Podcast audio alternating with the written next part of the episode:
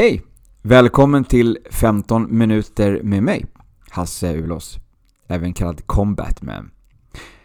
Och eh, idag så tänkte jag prata om eh, Hitzone, det här nya konceptet som Sats har startat.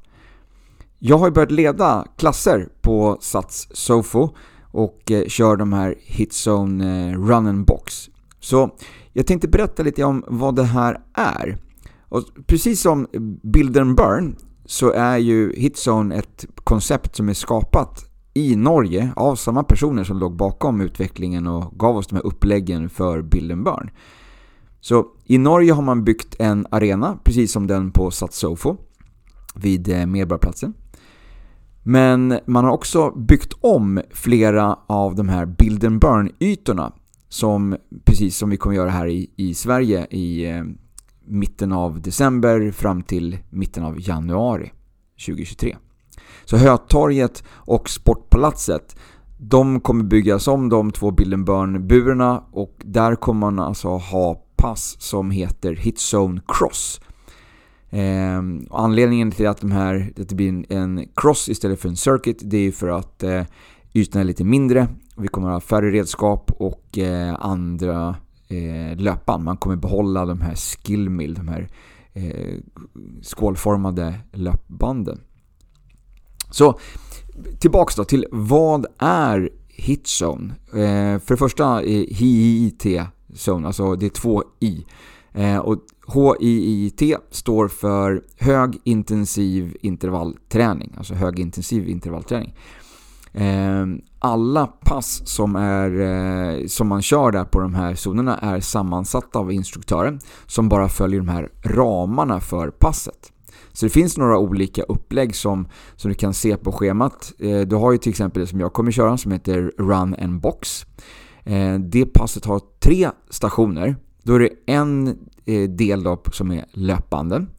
Eh, och en vid de här boxningssäckarna. Och så är det en som är eh, styrkezonen i mitten. Där man kör lite hantlar, kettlebells, eh, medicinbollar eller såna här plyo-boxar som man hoppar upp på. På de här run and lift-passen så är det tre stationer också, men då är stationen med boxningssäckarna utbytt mot en till styrkestation.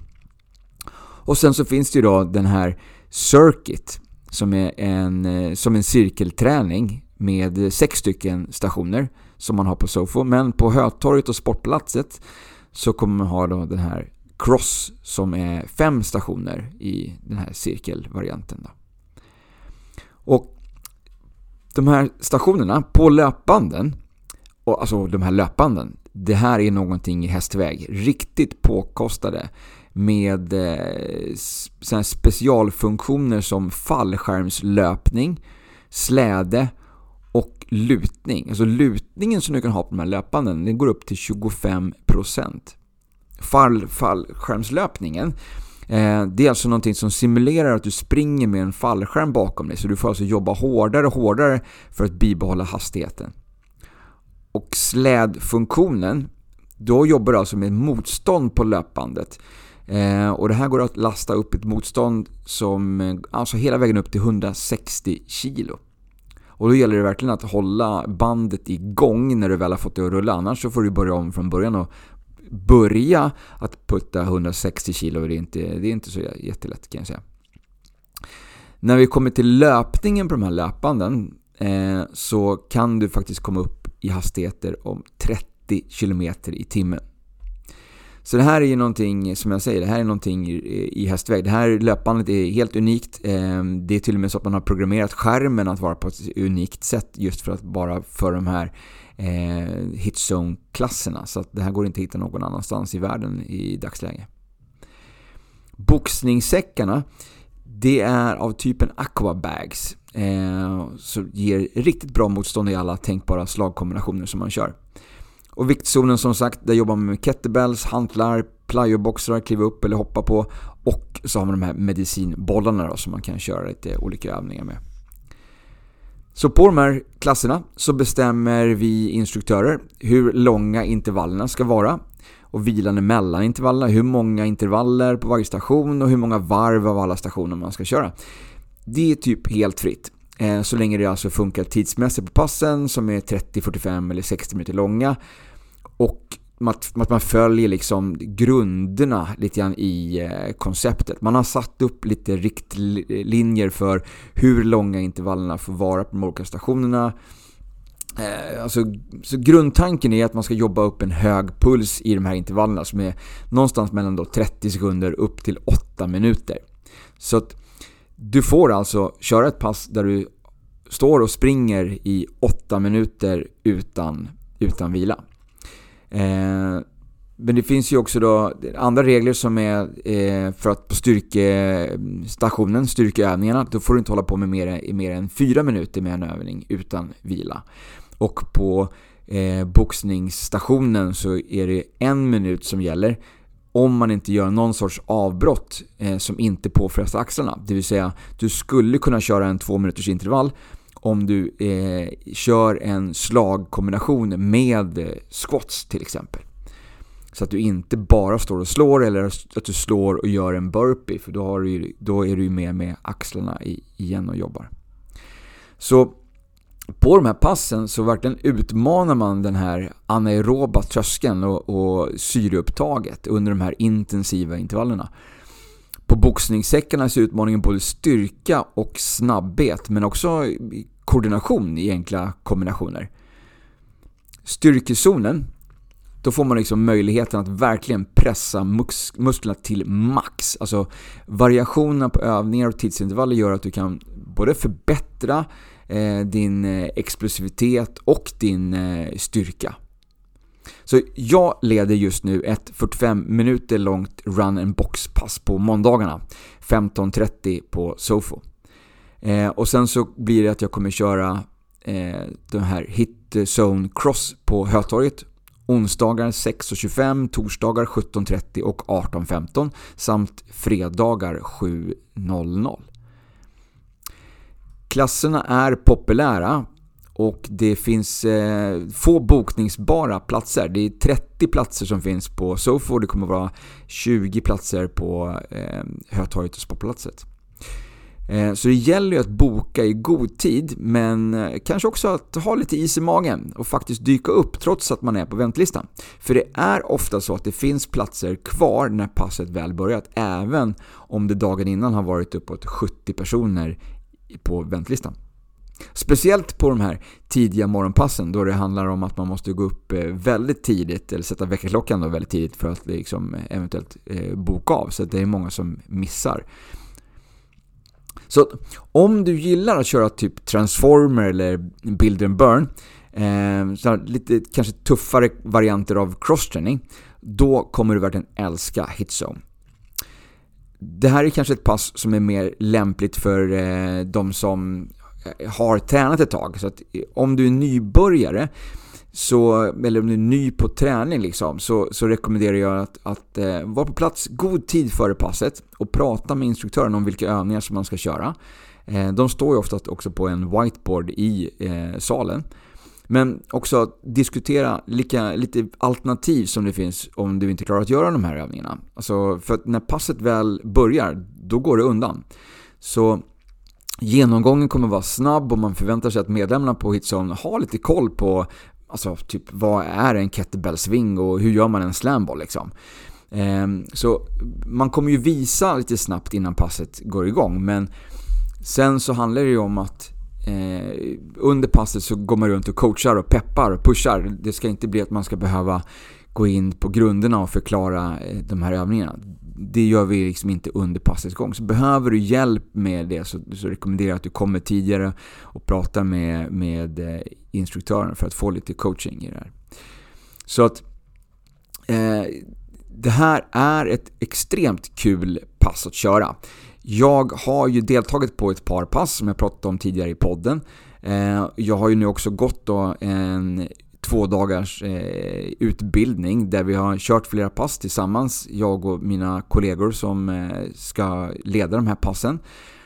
Eh, och det är en, en svettfest utan dess like. Det är riktigt tufft och det som också är så kul, eh, så som jag ser det, skillnaden mellan mellan hitzone och build and burn är lite mer friheten som vi instruktörer har fått. Att eh, vi följer ramen med tiderna, tidsintervaller och, och liksom de riktlinjerna. Men sen så kan vi ju själva bestämma precis hur vi lägger ihop ett pass. Om vi liksom vi med våra kunskaper tänker och planerar ett pass eh, med de här styrkeövningarna och eh, slagkombinationerna på, på säckarna och, och eh, vilka övningar vi vill göra på löpbanden.